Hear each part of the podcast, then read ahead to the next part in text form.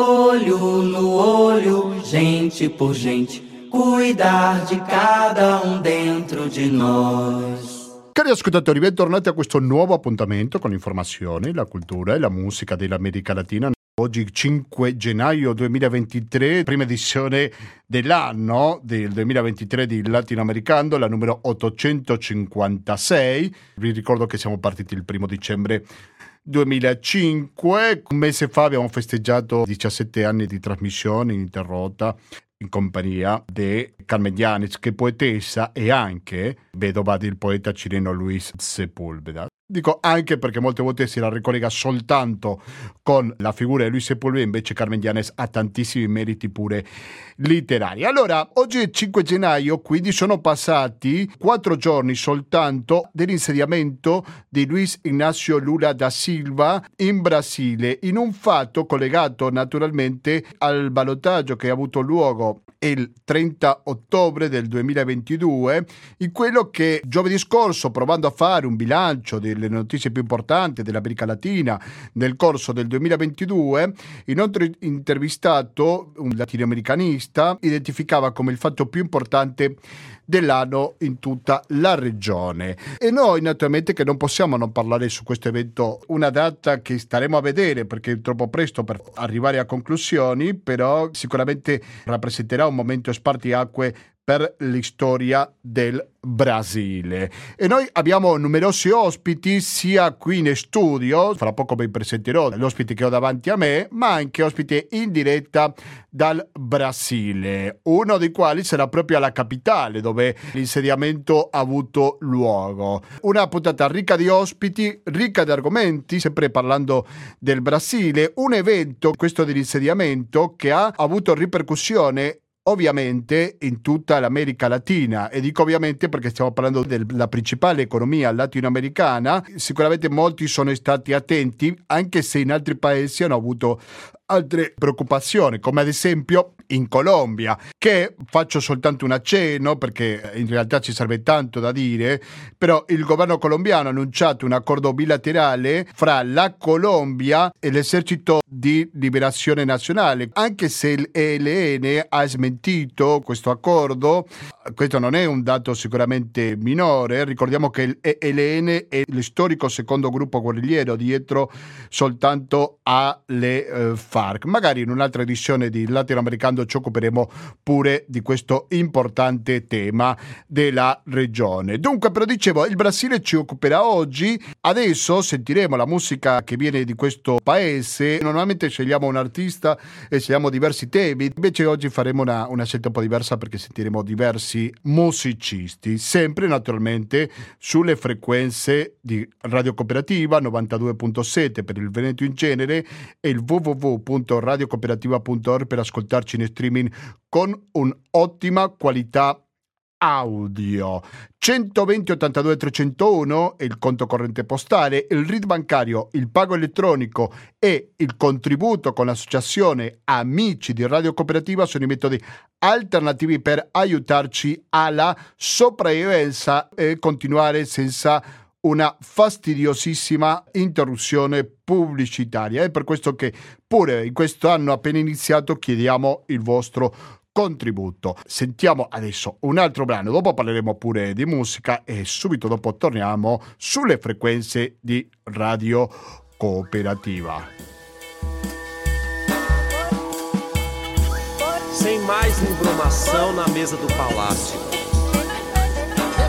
Nem mais embaixo na gaveta da justiça. Nem mais demora, nem delonga no processo. Nem retrocesso, nem pendenga no congresso. Nem lenga-lenga, nem en, en, en, nem blá, blá, blá, blá. Demarcação já. Demarcação Seu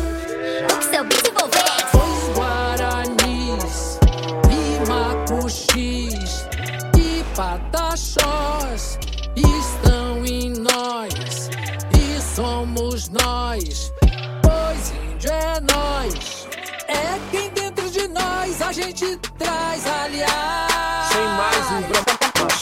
Gentili ascoltatori, torniamo con questa diretta di Radio Cooperativa quando sono le 19.27 minuti. Lo dico perché ci ascolti in diretta, perché ricordo che questa trasmissione, oltre a sentirsi in diretta il giovedì dalle ore 19.10, siamo in replica il lunedì dalle ore 16.25.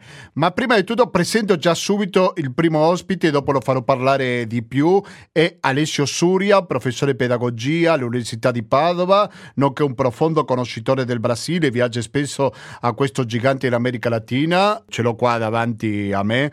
Ciao Alessio, benvenuto qua agli studi di Albignassego. Ciao, grazie, buonasera a tutti. Buonasera, allora eh, vuoi raccontarci cosa è che abbiamo sentito? Il brano che abbiamo appena ascoltato è De Marcassao Ja, che è una canzone che gira da cinque anni ma è appena stata rimissata e parla soprattutto della necessità urgente di riconoscere legalmente i territori, le terre indigene, non soltanto nell'Amazzonia ma anche nel Pantanal e in altre zone okay. del Brasile. E il primo invece? Eh, il primo è forse il brano che più ha accompagnato tutte le lotte di resistenza in questi direi sei anni, dal eh, 2016 fino ad ora, eh, ed è eh, Ninguém solta mão di ninguém, cioè nessuno lascia il sostegno agli altri, nessuno lascia la mano, un brano che ah. ha popolarizzato Luca certo. Santana e che è sempre stato presente nelle manifestazioni di questi ultimi anni. Che questo è un dato sicuramente importante. Allora, subito passiamo alla prima ospite, o alla seconda ospite in realtà, che è Elaine Moreira. Elaine Moreira, buonasera e bentornata al Latinoamericano. Salve a tutti, grazie per l'invito. Grazie mille a lei per accettarlo. Lei Moreira si trova nella capitale, in Brasilia, ed è antropologa dell'Università di Brasilia, la capitale dove ovviamente si è insediato il presidente Luis Ignacio da Silva. Una domanda di routine, lo devo ammettere, però che clima si sta vivendo oggi in Brasilia? Ah. Eh, io sono stata domenica, né? siamo andati tutti in famiglia, molti giovani, molti rappresentanti dei popoli, è stato veramente bello. E, e ogni giorno si festeggia un po', no? Ieri c'è stato la Marina Silva nel Ministero eh, dei Medio Ambiente, e si aspetta che lunedì o martedì piuttosto sia lo, lo Sonia Guajajara assumi lo Ministero dei Popoli Indigeni, no? E quindi c'è molta aspettativa, molta speranza, è un grande cambiamento. si respira meglio, diciamo, nella capitale di Brasile. E gli oppositori invece a Lula si sono fatti sentire in questi ultimi giorni? Sì, continua, se, eh, se proseguono no? le, le manifestazioni davanti a gli spazi militari nella caserna qua a Brasile, anche, altri, anche a São Paulo, anche altri stati del Brasile. E, e, è una cosa, un fenomeno molto impressionante che loro seguono eh, credendo che Lula non è stato impostato, no?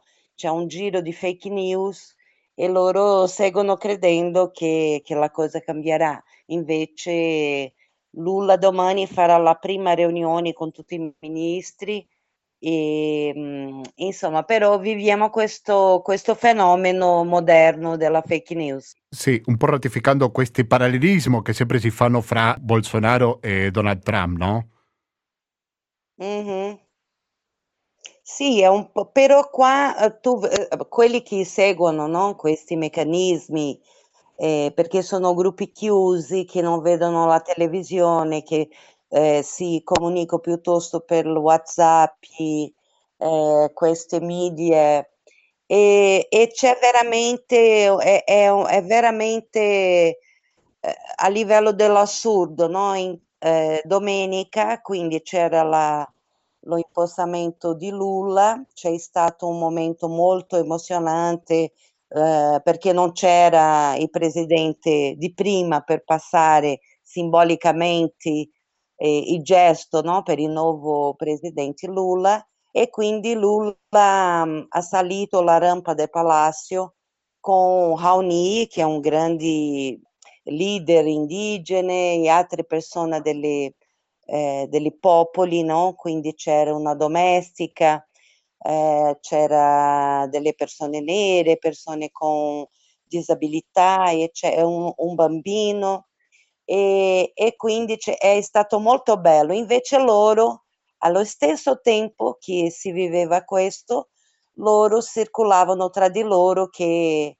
che Lula non avrebbe preso il potere, no, domenica? E quindi è veramente strano questa, questo modo, no? questo modus operandi che, che si vede, si verifica qui in Brasile. Poi non so se è stato notizia, prima, una settimana prima c'è stato un tentativo eh, terrorista vicino all'aeroporto di Brasilia, per fortuna non è esploso un camion di, con la benzina, però c'è stato questa, questo evento una settimana prima. È arrivata la notizia qui. E anche un eh. attentato o un intento, meglio dire attentato pure il giorno dell'insediamento, giusto? Sì, nel giorno di insediamento quello che si è verificato, ci sono quattro droni, è stato derubato, non so se così si dice, ma non aveva l'autorizzazione e quindi la sicurezza è riuscita a prenderli, no? a annullarli e poi c'è stato un tentativo di una persona con una, un armamento bianco, no? Uh, però è stato uh, preso delle segurità, che c'era, c'era un schema di sicurezza abbastanza importante e tutta la festa è andata bene alla fine. Siete all'ascolto del latinoamericano, dall'altra parte della linea ci risponde Elaine Moreira che si trova in Brasilia, nella capitale del Brasile. Eloy, come possiamo interpretare questa pioggia di misure, non so se così possiamo chiamarla, o di decreti che ha subito firmato il presidente Lula non appena si è insediato? Sì, questo in realtà c'è, sta, c'è per due mesi, circa due mesi, c'è stato dei gruppi di lavoro per la transizione, no? E mm. diversi movimenti tecnici, eh, lideranza di movimento indigene, di movimento dei diritti umani e tanti altri, hanno puntato per le equipe di transizione quello che era più importante, no? E, ehm, e, e, questo ha dato un, diciamo, un sussidio perché Lula, primo momento che prendeva eh, posse dell'Estato brasiliano, potesse annullare, quindi soprattutto decreti legati all'armamenti, eh, tutta la struttura dei ministeri che è stata cambiata, eh, cambiato i nomi della Fondazione Nazionale do Índio, eh, che passa a chiamarsi Fondazione Nazionale dei Popoli Indigeni. E è stato importante perché è inimmaginabile come è stato facile di distruggere tante cose in cinque anni, no? Se, se pensiamo lì anche al governo Temer e poi quattro anni di governo Bolsonaro. E il collega che diceva della demarcazione già, eh, c'è anche un decreto già pronto per demarcare 13 terre indigene, no? che deve uscire i prossimi giorni. Possiamo fare una specie di confronto fra le similitudini e le differenze di questo insediamento rispetto agli altri due? Mi riferisco soprattutto alle aspettative. Ah, le aspettative di chi? Scusami. Le aspettative che c'erano da parte dei brasiliani con il governo di Lula, perché questa è la terza volta che si insedia. No, io direi che è, è, cambiato, è passato circa di 20 anni, no? diciamo, mm. del primo governo Lula. E, e, si fa vedere, cioè se tu pensi che c'è un ministero di popoli indigeni, no? che non era stato neanche pensabile 20 anni fa, e quindi c'è una realtà molto cambiata in Brasile, no?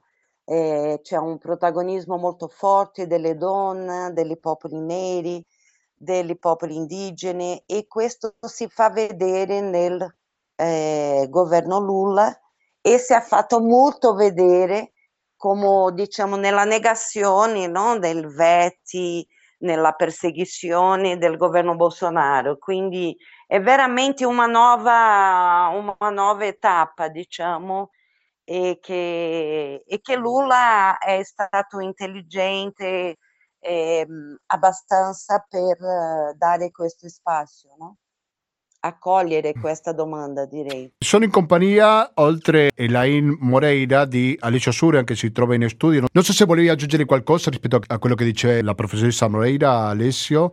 Mi sembra eh, impeccabile, diciamo. Sicuramente il, la, la, cerimonia di investitura, di insediamento che ha avuto un, un, l'impatto maggiore degli ultimi anni, forse di tutte le, le, investiture, e simbolicamente questa fuga di Bolsonaro che ha permesso a Lula di scegliere lui chi gli passava la fascia presidenziale, l'ha fatta passare appunto a eh, otto persone eh, scelte a rappresentare il popolo brasiliano non attraverso le sue personalità conosciute, ma attraverso le diversità di questo popolo. Materialmente gliel'ha messa una, una persona, una catadora, cioè una persona che da tre generazioni della sua famiglia raccoglie rifiuti e vive di questo, ma ha organizzato delle cooperative, delle reti di cooperative ed è stata una delle beneficiarie del programma Mia Casa Mia Vida, cioè quel programma che verrà rilanciato di offrire case a prezzi eh, popolari alle, alle classi più indigenti brasiliane.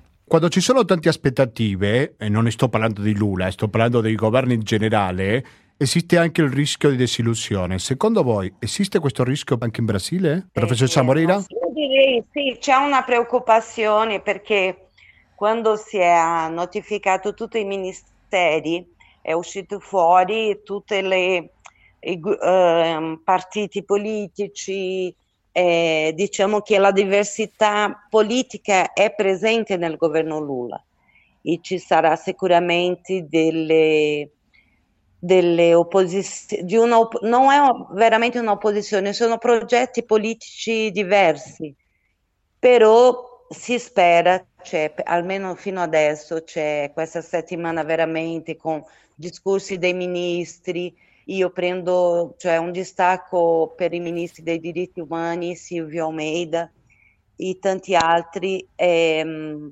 è possibile che ci sia conflitto a un certo punto, dipenderà molto di quest'anno, no? C'è una grande aspettativa, c'è ancora questa ma- manifestazione di questi gruppi di estrema destra. Eh, il ministro della giustizia è altra personalità molto importante, Flavio Dino. E, mh, c'è una speranza ancora, però c'è sì una preoccupazione della sinistra che questa alleanza è molto ampia, arrivato a un certo punto può darsi che ci sia qualche conflitto. È possibile, è possibile. Eh, certamente. Allora, parlando dei ministri, aggiungiamo alcuni dati per quanto riguarda la scelta da parte di Lula, perché ci sono 11 ministre, donne, poi ci sono 11 neri, c'è una maggioranza degli abitanti del sud-est che sono 17 ministri, mentre che nel nord-est ci sono 13. Che altra cosa possiamo dire a proposito di queste differenze fra i ministri in questo nuovo governo appena nato? Alessio, vai.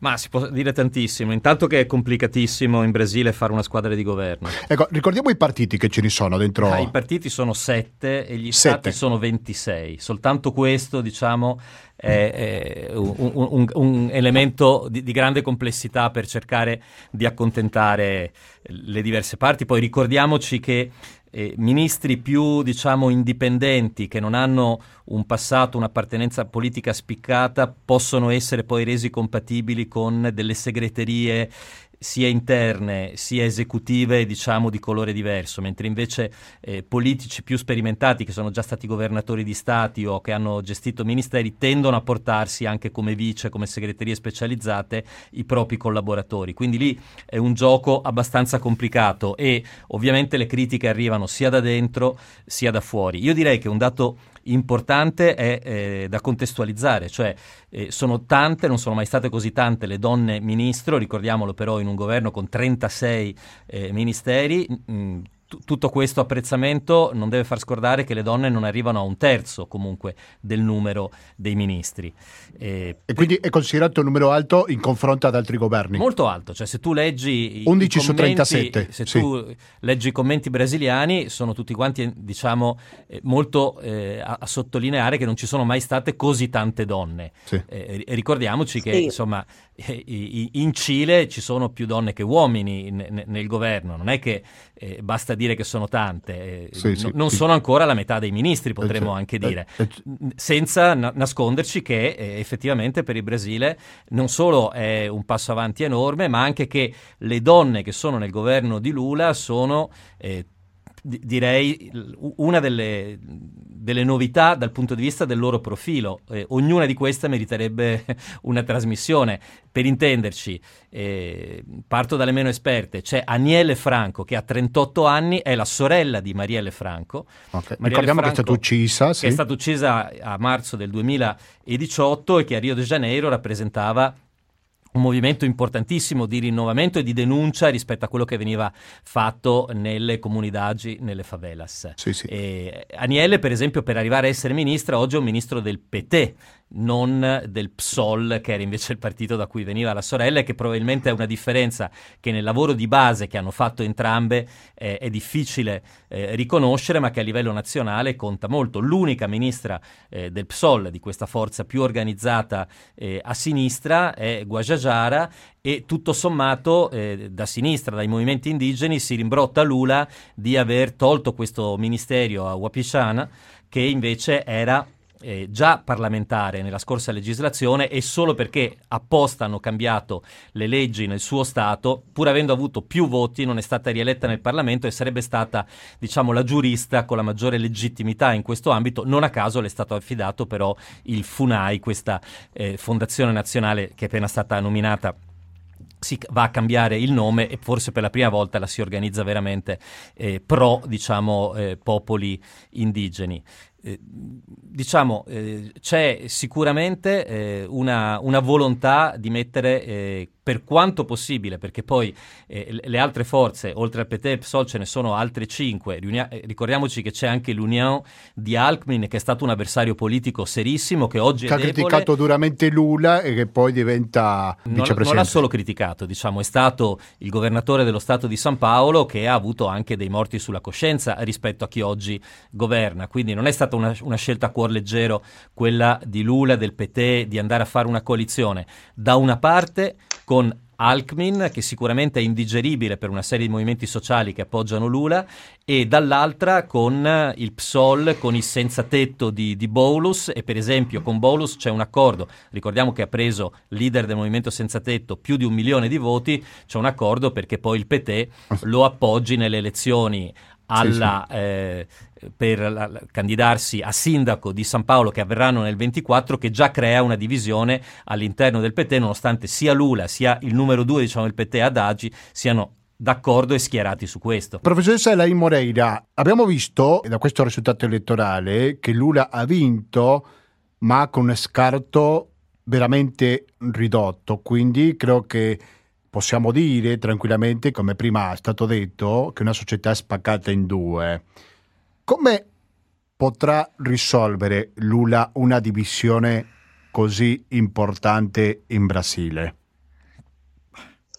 Allora, penso che bisogna, io sono molto d'accordo con quello che ha detto il collega. Alice Osunian, sì. Eh, eh, Acassio, no? Si chiama. Eh, però secondo me c'è stata una macchina molto pesante, no? Per non fare Lula essere stato eletto. Quindi questa spaccatura secondo me non è così 50-50. Ehm, E, secondo me c'è, è vero che c'è un, secondo me uno dei problemi gravi è che il partito di Moro è, c'è ministro nel governo Lula, per esempio, no? Questo un, sarà sicuramente un problema serio. Eh, però non credo che la spaccatura nella società sia veramente a questo livello 50-50.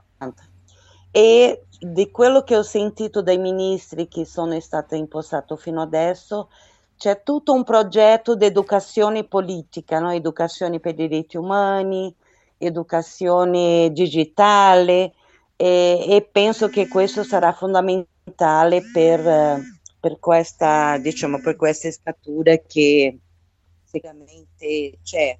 E poi c'è il risultato di governo, la gente bisogna vedere i risultati anche no? per alleggerire un po' le tensioni. Ma questa tensione bisogna capirla meglio, no? c'è davvero un, un, un, c'è stata una investitura grande con la fake news, c'è stato un cambiamento in questi ultimi due anni della imprensa, della stampa ufficiale, quindi dipenderà anche di questa postura, no? se loro saranno molto critici al governo Lula oppure no. E quindi la stampa c'è un ruolo importante, c'è stato anche quando eh, hanno messo Lula in prigione, però c'è questo lavoro da fare, questo lavoro di base da fare per eh, lavorare meglio no? questa, questa tensione che è stata prodotta di certo modo qui in Brasile. Certamente, però eh, mi scusi su questo tema, ma secondo lei queste proteste, i bolsonaristi che negano l'esito elettorale, che non accettano il governo Lula e così via, durerà a lungo? Alessio, volevi... Durerà Vai. per sempre. Durerà per sempre addirittura. I, I sondaggi ti dicono in maniera stabile che c'è un 20% della popolazione brasiliana che ha un atteggiamento radicalmente contrario a Lula, continuamente potenziato da questa costruzione di fake news e quasi un altro 20%, un 19% che comunque appoggia Bolsonaro. L'indice di gradimento di Bolsonaro alla fine del suo mandato, nonostante i disastri oggettivi, materiali, fattuali che ha fatto, l'indice di gradimento era nel 39% della popolazione. Quindi c'è uno zoccolo non duro, durissimo, a cui si aggiunge un altro zoccolo, diciamo, che arriva quasi al 40% della popolazione, che non diminuirà facilmente. Non dimentichiamoci anche che Lula eredita un paese in cui gli indici di crescita per i prossimi anni sono tutti in caduta, se non in caduta libera. Abbiamo già il Cile che sostanzialmente è in recessione, tutta quella parte dell'America Latina non crescerà più dell'1, del 2%, che sono indici bassissimi per il tipo di politiche che si vogliono fare e che per il momento l'OIDC lascia diciamo fino alla metà del 2023 il paese in pace perché non va a fare politiche di welfare, ma nel momento in cui Lula comincerà a fare le politiche di welfare che ha promesso e non può che farne almeno alcune simbolicamente, sarà durissimo, ci sarà sì, sì. dall'esterno del Brasile un attacco che verrà sicuramente rimbalzato da dentro. E eh, certamente, professoressa Moreira. Io non sono così sicura che questa spaccatura, io seguo anche, ci sono i colleghi che accompagnano più da dentro questa queste divisioni, questi gruppi più radicali, eccetera. C'è anche la, la questione religiosa no, dei evangelici che credevano che Lula avrebbe chiuso tutte le chiese, eccetera. Penso che la giustizia avrà un ruolo importante perché al momento che si cadono questi sigilli che Bolsonaro ha messo, quando verrà fuori altri scandali del governo Bolsonaro, io sono, assim, credo che avrà una, non è così una spaccatura di 40%, io questo non credo. Sì, ma al di là dei numeri, chi sono queste persone restie ad accettare la realtà? Possiamo tracciare un profilo di queste persone per quanto riguarda le scolarità, gli studi, i lavori o la religione anche? Sì, durante tutta la, forse a caso ha seguito questo, durante tutta la, la come si dice, le indagini non per le elezioni, si, vede, si mappia, si, eh, si riusciva a capire che per esempio Lula comunque ha perso eh, voti anche sulle classi più popolari, in, anche se lì è quella classe popolare che più li appoggiava, però c'è una classe eh, media con formazione universitaria che dava veramente una percentuale molto più alta a Bolsonaro, però lui aveva meno voti tra le donne e questo non è un caso, non è un, un caso isolato, no? e tra gli evangelici eh, queste religioni piuttosto pentecostali, eccetera, eccetera, comunque anche lì bo- eh, Lula aveva perso molto appoggio, con molta fake news che dicevano che Lula avrebbe chiuso tutte le chiese, no? La gente ci credeva questo, eccetera, eccetera. Quindi c'è, c'è un lavoro enorme da fare, no? C'è un lavoro veramente enorme da fare. Ma io penso che un- ci sarà un ruolo importante la giustizia, nel senso di non tollerare eh, movimento radicale, nazifascisti, e poi eh, come verranno affrontati eh, possibili scandali che Bolsonaro ha cercato di nascondere con i sigilli di 100 anni, no? Quindi questo, tutto questo verrà fuori tra 30 giorni, cioè Lula ha detto a, a un ministro di fare un, ha dato 30 giorni per lavorare su questo, vedere quello che la Costituzione permette che si mantengano i sigilli e altre cose dovranno cadere, no? E quindi lì anche bisogna avere un lavoro di, con la media, eh, con l'educazione, con la Chiesa, con il movimento sociale, di come lavorare con questo, perché non è per caso che le chiese evangeliche sono cresciute in Brasile, è stato un cambiamento enorme economici tra queste popolazioni e, e poi c'è stato tutto lo, la media, non solo la fake news, che hanno distrutto la immagine eh, di Lula, no? E quindi va doppio merito per la sua vittoria perché ha vinto persino a queste false notizie. Io ringrazio tantissimo Elaine Moreira da Brasilia, ci parlava in diretta sulle frequenze radio cooperativa. Grazie e rimaniamo in contatto, Elaine.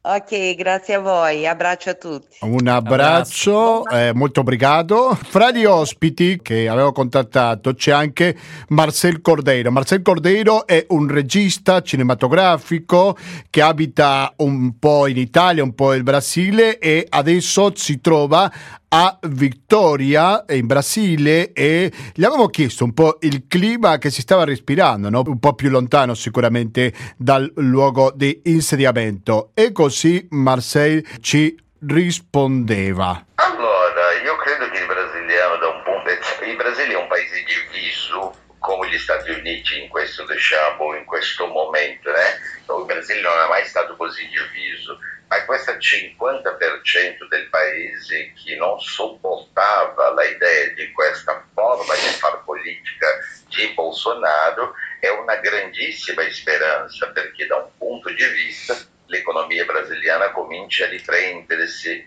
e soprattutto nella, nella guerra che stiamo vivendo può, può essere anche un'opportunità economica.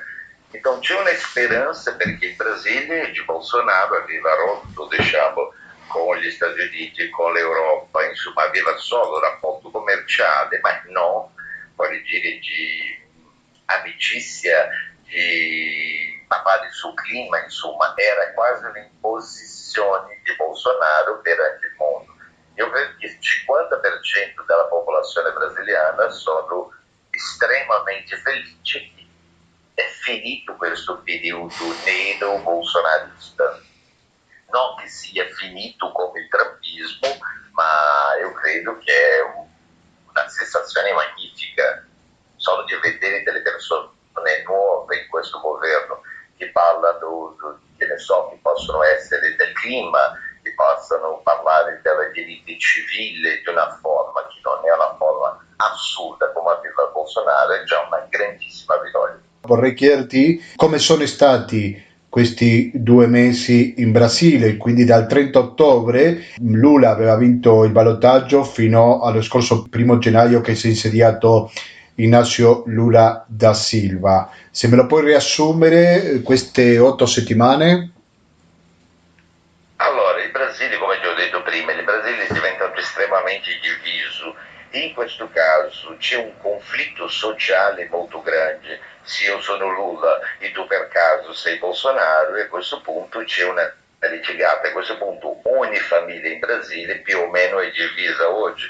Fratelli che non parlano con fratelli, vicini che non parlano con vicini, perché Bolsonaro ha fomentato una politica dell'odio e a questo punto in ogni famiglia ci sono i screzi, ci sono litigate, ci sono insomma una divisione molto interna che non sarà, non, non si rimetterà a posto subito questa cosa, può darsi che vai per lungo tempo e le persone, che ne so, quelle che vogliono solo l'ordine, solo a favore dell'arma, e a questo punto non parla più con il fratello che parla, non dobbiamo più avere armi, insomma è una cosa che forse è già successo in Europa, ma che succede oggi negli Stati Uniti, sta succedendo in Brasile. Eh, che ne so, questa destra trumpista eh, stile Bannon che Bolsonaro ha implantato è venuto fuori anche l'odio fra le persone, questo, questo sì,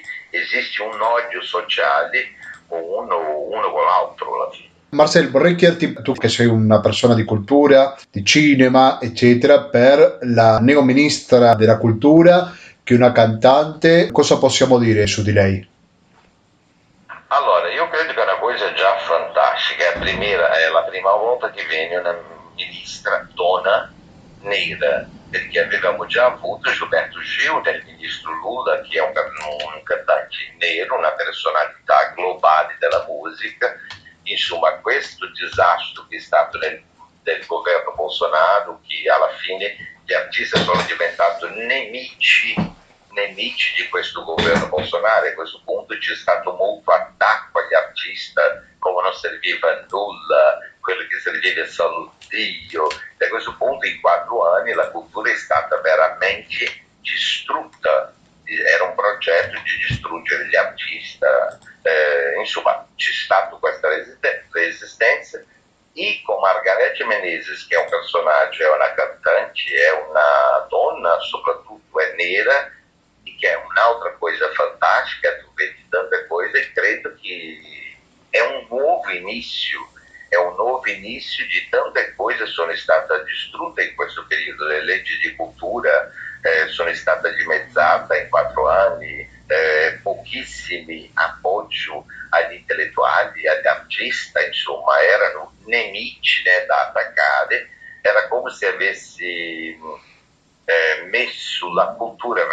in un angolo.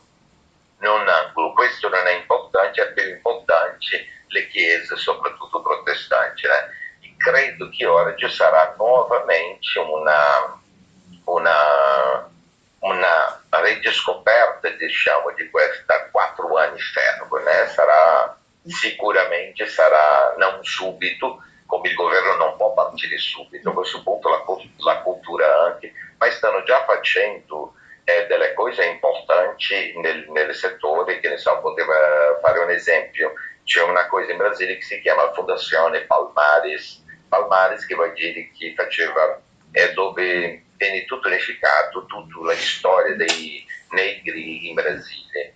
E a questo punto cosa succede? Succede che questo che aveva il governo Bolsonaro eh, nella sua testa, anche se era una persona nera di successo, ma era di sinistra, no, era escluso.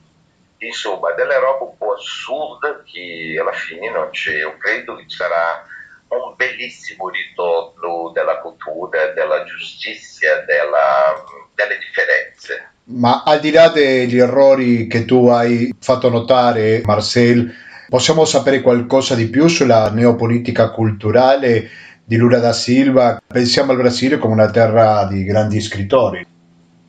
Di grandi scrittori, musicista io credo che come per il governo di prima aveva, che ne so, dimezzato la di cultura eh, perché non era così importante, sicuramente Margarete Menezes fra sei mesi, un anno, sarà riattivato tutto il processo culturale che aveva iniziato con Lula e con la Dilma, eh, così, e che questo governo ha aniquilato e sicuramente più soldi per la cultura, più idee nuove, perché il Brasile non possiamo dimenticare che è un paese continentale, è un paese da un punto di vista molto complicato dove residono tante persone diverse, culture diverse, che vai dall'Indio all'europeo a tante cose. Né? Io credo che ci sarà un bellissimo ritorno, per ora non credo che ci sia in tre giorni che possano mettere ancora nessun piano, perché ci sono eh, delle cose che alla fine del governo, che deve mais sicuramente sarà un grande ritorno della, delle leggi di cultura, sicuramente in Brasile sì. Marcel, ti cambio di tema. Siamo a poche ore dei funerali di Pelé. Ci puoi raccontare Sì. un po' come ha colpito questa tragedia i brasiliani, come sta vivendo questo lutto il Brasile? Allora, Pelé veramente è stato un personaggio globale, né? Da un- se tu vai a pensare qualcosa come scrive, io credo che ogni genio c'è qualcosa che non va, né? Ma alla fine Pelé, fuori questa cosa, lui è stato un personaggio veramente come pochi che ci sono nel mondo. Eh, sono una persona rara, proprio che ha fatto del calcio un spettacolo, né? un personaggio che ha amato tutto il mondo. Ieri sono stato ai funerali, era tutto in diretta, eh, i brasiliani hanno capito eh, veramente di aver perso una persona che era veramente globale, un personaggio brasiliano che è andato in qualsiasi paese del mondo, sa chi è il personaggio Pelé, oltre a essere grandissimo atleta e roba così. né? Io credo che ehm, è come se il Brasile in questo senso avesse perso una parte di sé, una parte e può darsi che non si rendevano conto neanche totalmente di quanto era amato Pelé nel mondo e come tutte manifestazioni non solo in Brasile anche nelle altre parti del mondo che sono state tantissime dimostra veramente questo grandissimo personaggio né?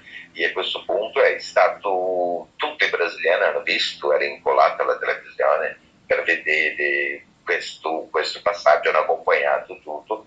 È stato ma alla fine io credo che è stata una, una cosa molto bella perché mh, vediamo sempre le cose come tristi ieri è stata una cosa immensa un funerale che è passato davanti alla casa della mamma la mamma ce l'ha 101 anni che accenava vedendo questo amore per il figlio e, insomma ha tratto molto bello molto toccante molto emozionante viva Pelé sempre è un personaggio magnifico diciamo Sì, certamente. Allora, uno collega Pelé con il Brasile e Brasile con Pelé quasi automaticamente. Credo che è difficile trovare un personaggio con il quale si possa fare altrettanto, giusto? Sì, sì, sono dei personaggi alla fine che poteva essere Pelé eh, da un punto di vista più positivo come personaggio, come Maradona che era un altro genio, ma alla fine conflittuoso, eh, mentre Pelé, la storia di Pelé è sempre stata molto ehm, tranquilla, pulita, la storia di Maradona che è altro genio, c'era anche più conflitto nella vita, più insomma ma è molto difficile avere un personaggio eh, come Pelé fosse nel mondo, un atleta che ha oltrepassato barriere, frontiere, tutti sanno chi è Pelé, quindi credo che questa è veramente una cosa rarissima. Ringrazio molto Marcel Cordeiro da Victoria in Brasile, ci raccontava le sue sensazioni sia dei primissimi passi o dell'inizio del governo di Inácio Lula da Silva, ma anche abbiamo parlato pure di cultura e del caso Pelé. Grazie mille e buon lavoro Marcel.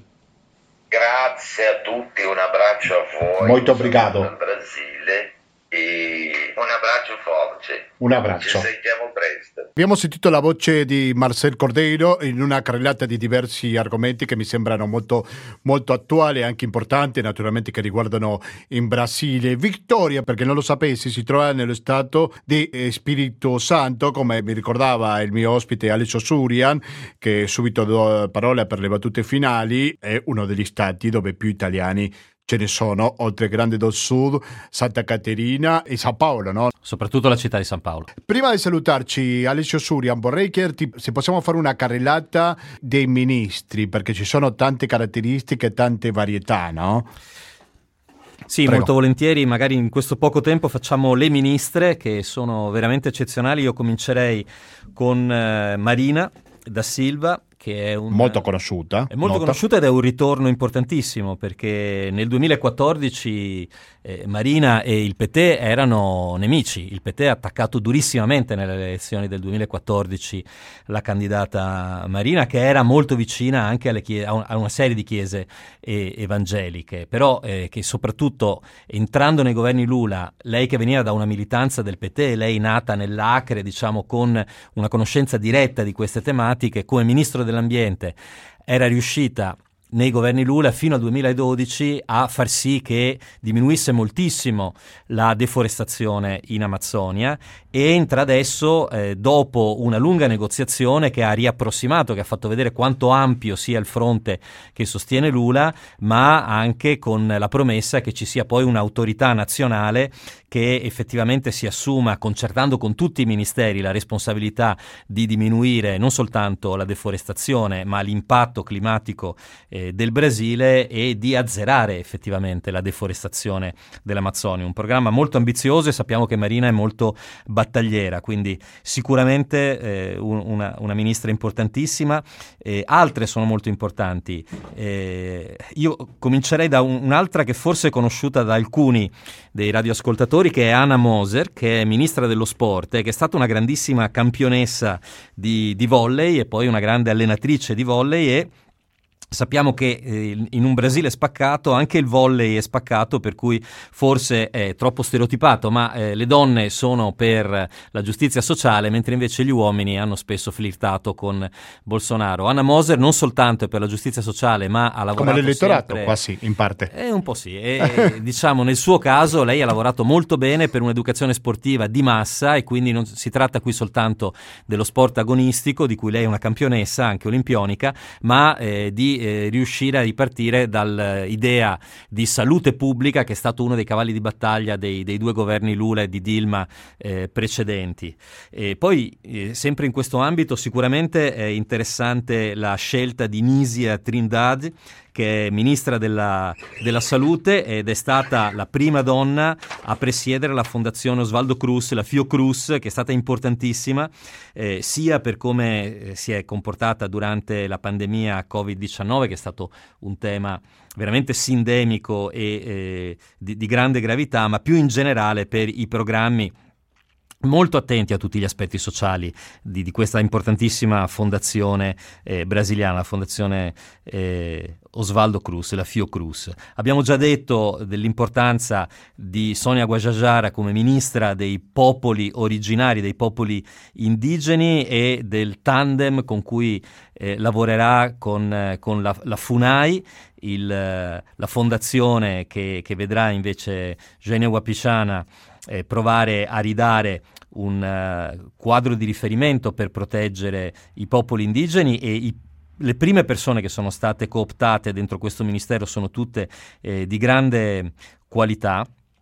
Eh, c'è eh, diciamo poi una, una ministra che forse è sconosciuta ai più ma molto conosciuta in Brasile eh, e di cui si può leggere parecchio e anche parecchi scritti molto buoni che è Esther Dvecchi che è una ministra di gestione, cioè sostanzialmente di eh, far quadrare i conti, che è stata in realtà molto vicina a Dilma Rousseff ed è stata la tecnica, diciamo, che ha svelato come l'impeachment a Dilma non avesse alcuna base, tanto è vero che quella cosiddetta pedalada che era stata imputata a Dilma e che di fatto è una manovra corrente in tutti i bilanci degli stati eh, brasiliani, non solo non c'è stata, ma poi quel bilancio è stato approvato dallo stesso Senato che aveva creato il, l'impeachment. Essedvec è particolarmente competente, potrebbe essere una voce insieme alle altre ministre più specializzate in temi come i diritti delle donne con Sida Gonsalves, con eh, le, diciamo, le pari opportunità razziali con Aniele Franco che potrebbero fare la differenza anche dal punto di vista di una comunicazione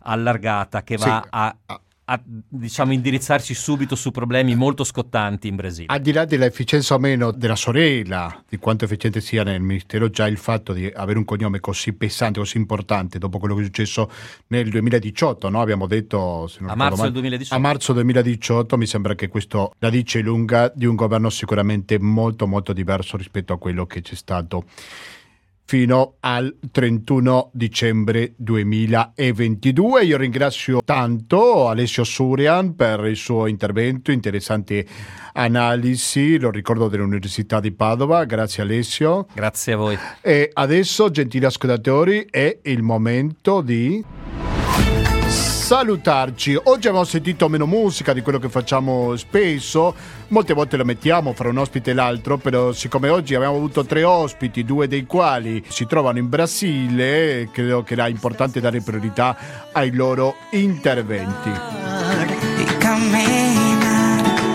Questa data che come dicevo all'apertura di questa trasmissione possiamo considerare o sarà considerata in futuro come storica, come spartiacque nella storia del Brasile.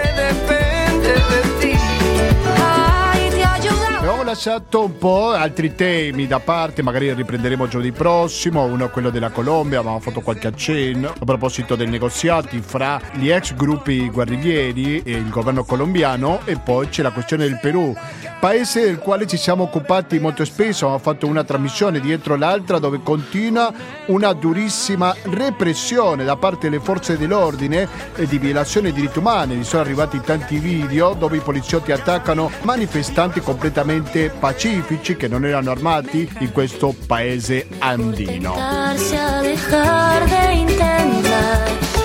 Dopo questi accenni di informazione che prima o poi ci ritorneremo qui al latinoamericano, vi saluto, non senza prima ricordarvi che 120 82 301 è il conto corrente postale che il pago elettronico, il RID bancario e il contributo con l'associazione Amici di Radio Cooperativa sono i metodi alternativi per aiutarci alla sopravvivenza.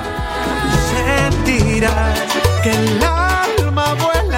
Continuate l'ascolto di Radio Cooperativa perché fra pochi minuti sentiremo un po' di buona compagnia musicale, dopodiché dalle 21.30 fino alla mezzanotte dovremmo sentire Internotte. Uso il condizionale perché non so se sarà una diretta visto che ancora siamo in periodo festivo oppure sarà registrato.